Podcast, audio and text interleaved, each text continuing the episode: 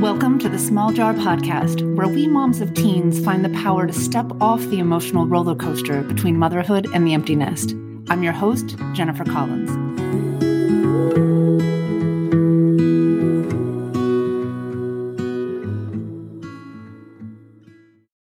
Before we get started, I want to tell you about my one on one coaching program, Mom 2.0. Consider this Mom 2.0 is able to step off the roller coaster of painful emotions that comes with raising teens.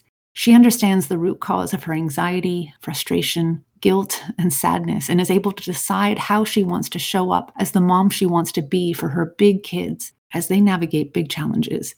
She's learned a skill set that she can apply to any relationship, challenge, or opportunity in her life. She prioritizes her family without sacrificing herself. Can you imagine this being you? I know it's possible and I know how to help you achieve it because I've been there and I've done it. Are you ready to get started? Join me in Mom 2.0. Now, on to the show. Episode number 40. Hello, my friends. Let's talk about anxiety today. It's the emotion I tend to talk to my clients the most about. It almost seems like it's an inevitable part of raising teens, feeling worried and anxious about imagined worst case scenarios, and sometimes not so imagined. In last week's podcast, I was talking about our tendency as parents to check in with our kids on a regular basis, almost like a sonar or radar signal that we send out to be sure everything's okay with them. If you look up synonyms for radar, you'll find direction finding, scanning, and tracking. that feels on point in terms of the way we check in with our kids in this day and age. We look out for where they are, where they're going. We're constantly scanning them for signs that everything's okay or that something's wrong. And our imaginations are powerful creative tools. It's our human ability to project into the future that has allowed us to evolve from cave people to humans living in modern society. We've dreamed of solutions for every conceivable problem or even inconvenience. And with technology as advanced as it is today, we're finding solutions for problems we didn't even know we had. Who knew that we needed artificial intelligence to write for us, to create for us, just think about how powerful we are as humans and the developments we've forged over thousands of years. The car was only invented 137 years ago. And now we have a probe that's traveled approximately 15 billion miles away from Earth. The first typewriter was invented only about 155 years ago, and now we have ChatGPT, artificial intelligence that can write its own books, compose music, write computer programs, design art. Our own minds have created these advances, and it seems somewhat ironic that our own minds are finding ways to replace themselves through artificial intelligence.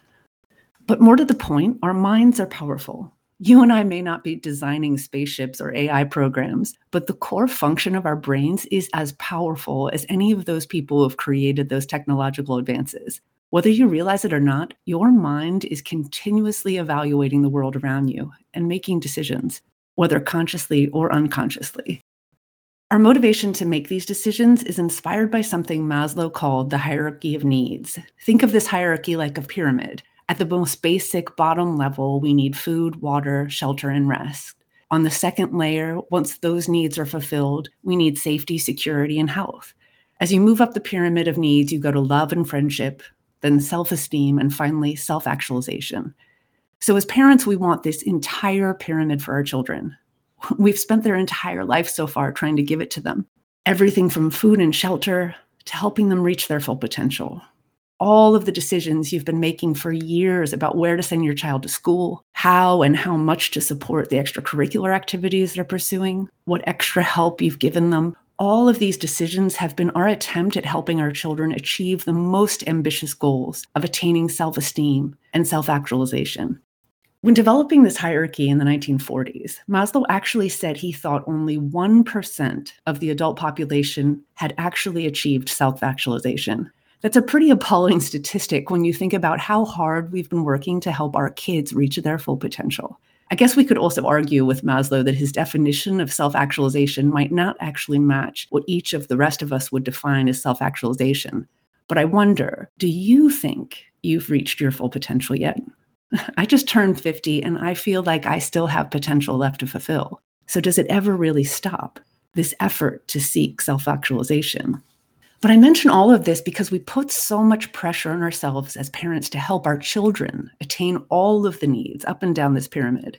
We've brought these children into the world, and for years we've practiced the belief that it's our job to keep our children safe, happy, healthy, and moving towards reaching their full potential. And so, if we think that any of the levels of the pyramid are in jeopardy, we worry. This has always been true as we've parented our kids. But now, as our children seek independence and pull away from us, test boundaries, it becomes increasingly difficult for us to take the lead when it comes to keeping them safe, happy, healthy, and reaching their full potential. Safety, our kids may have a very different view of the consequences of their actions than we do. They may be less risk averse or motivated by factors like peer pressure or any number of other influences. Can we keep them safe anymore? Then there's their health. Physical health is one thing, we may have difficulty getting them to the doctor for a checkup unless they think something's really wrong. But then there's also mental health, an increasing and alarming challenge for teens and young adults today. Is it possible for us to keep our teens healthy? Happiness, I know for sure this one as a parent is out of my control. There are moments when I think I get something right and I see my boy smile, or I have the privilege of being near them when they're particularly happy about something. Do I get credit for this happiness? Definitely not. And is it possible to make them happy when they're not? Achieving their full potential? We've been working hard at this one for a long time as parents. Now that college is looming, or maybe now that they're in college, how much of this is up to us? Can we help them self actualize? In response to these questions, you might be thinking no and yes. And here's the conundrum we're in as parents, because even though we think that it probably is and should be up to our kids to take charge of their safety, health, happiness, and success, we're not entirely sure that they're ready for the challenge without us there as a safety net. Last week, I explored whether this might be in part because we've developed the habit of helping them and being there to support them in all aspects of their lives. It's such an ingrained habit that it's hard for us not to step in. Even if we intellectually think that our kids are probably capable of doing things on their own, we still want evidence to take ourselves off the hook for worrying. When we talk about wanting our kids to be safe and happy, we take for granted that this is obvious. Like, of course, we want those things. Have you ever thought about why you want those things? It sounds like an odd question, I know. And maybe you're thinking because I love my kids and I would do anything for them. Okay, so love makes you do those things. But think about what that means. Love makes you do those things. The love you feel. Let's really explore this. What does love feel like to you? Think about your child and think about what makes you love them. You may be thinking of a long list of traits, things they do, stories you have about them, or you may just be thinking how lucky you are to be a mom. Sometimes I say to my boys, Thank you for choosing me. It's a privilege to be a mom and to be responsible for raising these beautiful humans. One of the reasons gratitude journaling or a gratitude practice, like writing the top three things you're grateful for at the end of the day, the reason this is so powerful is because channeling these thoughts about what makes you feel grateful allows you to channel and focus on that feeling of gratitude. In any given moment, we're probably experiencing a wide range of emotions. For example, you can be feeling love and anxiety at the same time along with three or four other emotions.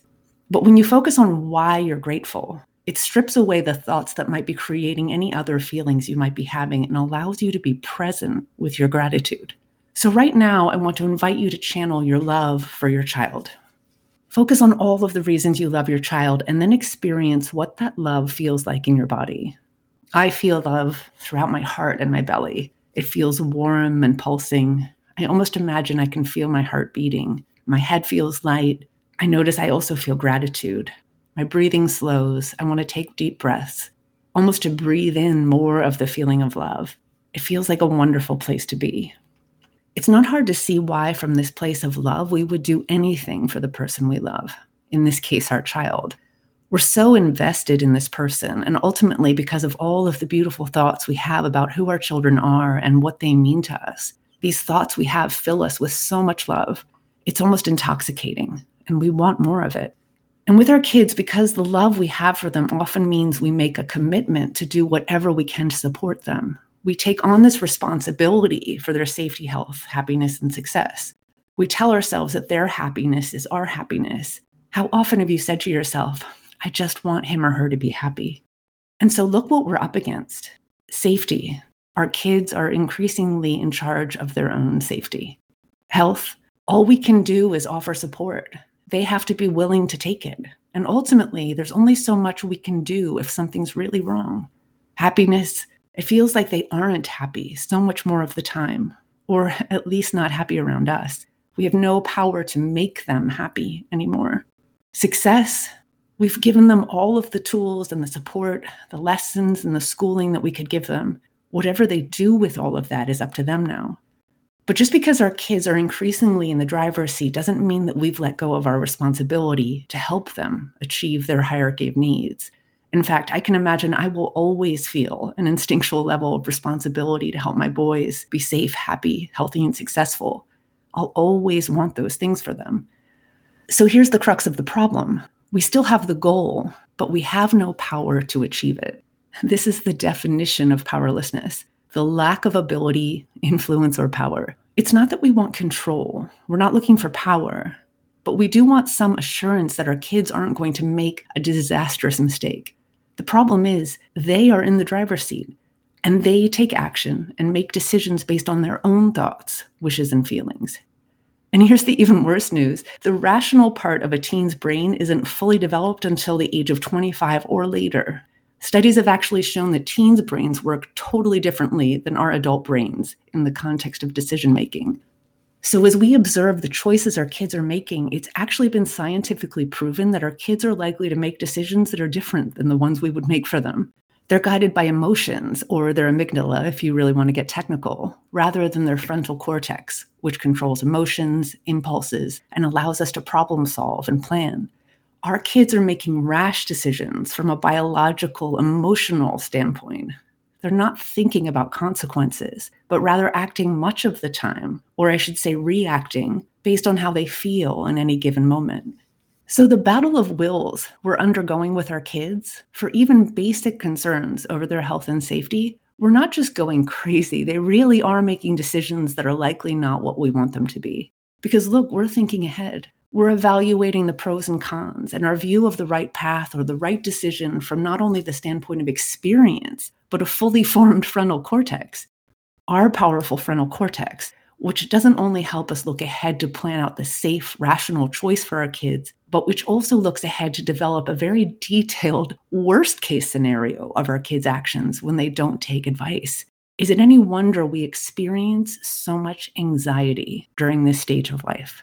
I mean, seriously, I meet with so many clients who beat themselves up for not having a better handle on their anxiety. It becomes like a boogeyman that we're afraid of. Like, on top of all of the stress of raising teens, we find ourselves debilitated by anxiety that is spinning in a terrible loop, thinking about tragic outcomes, and then we beat ourselves up for it. So, let's first normalize the feeling of anxiety. Anxiety is emotion like any other emotion, like love, hate, joy, grief. It's just an emotion. It's defined as a feeling of worry, nervousness, or unease, typically about an imminent event or something with an uncertain outcome. That definition seems to encapsulate the teen years pretty perfectly worry, unease, uncertain outcomes. This type of anxiety is something that everyone experiences throughout the course of their life for a variety of reasons. But we tend to also think of anxiety in terms of mental health, call it anxiety with a capital A, and anxiety, from a clinical standpoint, can manifest itself by excessive apprehensiveness, avoidance behaviors, and physical symptoms like increased heart rate and muscle tension. I don't know about you, but I've had times with my boys where I've experienced severe symptoms of anxiety, although I've never been diagnosed with anxiety. My heart's raced, my muscles have tensed. I've shut down in the sense of not being able to face the day because I've been overwhelmed by my worry and anxiousness.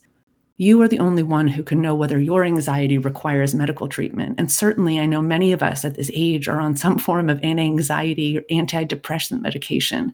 These and other treatments can help manage the more difficult physical symptoms of anxiety. But when it comes down to it, the cause of anxiety is our thoughts. Don't get me wrong, some of us may be genetically predisposed to anxiety. Again, there's an important role for medical treatment here. But whether or not you're on medication, understand that the role your mind plays in creating the emotion of anxiety is the source of finding your power again. First, let's stop judging ourselves for feeling anxiety. I think sometimes we beat ourselves up as moms, like somehow we should be handling all of this better, like we should be tougher. Our kids look at us like we're crazy, overprotective, that we don't understand. We're ruining their lives by being too strict or too demanding. We're not going to get a pat on the back right now from our kids for doing our best as moms. So I really want to encourage you to do that for yourself. Sometimes we just have to give ourselves the grace to know we're doing the absolute best we can in any given moment. And sometimes the best I can give is not what I would have wanted in retrospect, but in the throes of anxiety, it was the best I could do. The landscape of our lives is changing, uncertain, and largely out of our control. This is a huge contrast to the life we've been living with our kids up to this point. It's going to take an adjustment. You're going to worry and feel uncertain sometimes. Anxiety is a normal human reaction to uncertainty. And think about what that human reaction is it's a series of sensations in your body. We experience every emotion in this way.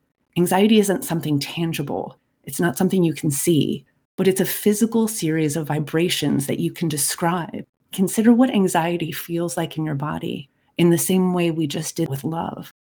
The next time you experience anxiety, name the emotion. This is anxiety and try to sit with it. Write down the sensations you're feeling maybe a tightness in your chest, a headache, a pit in your stomach, heart heavy or racing.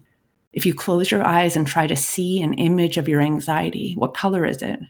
Does it move? Is it hot or cold? Just experience this feeling. And as you do this, you'll notice a few things. First, the feelings are uncomfortable but not painful. Remind yourself this is anxiety. This is what anxiety feels like. You may already have an experience with anxiety, and often because it's an emotion we don't like feeling, we fight against it. Think of it like anxiety's pushing against a door and we're trying to close it and keep it out. We're both pushing against the door on opposite sides. We're trying to keep the anxiety out and it's trying to get in.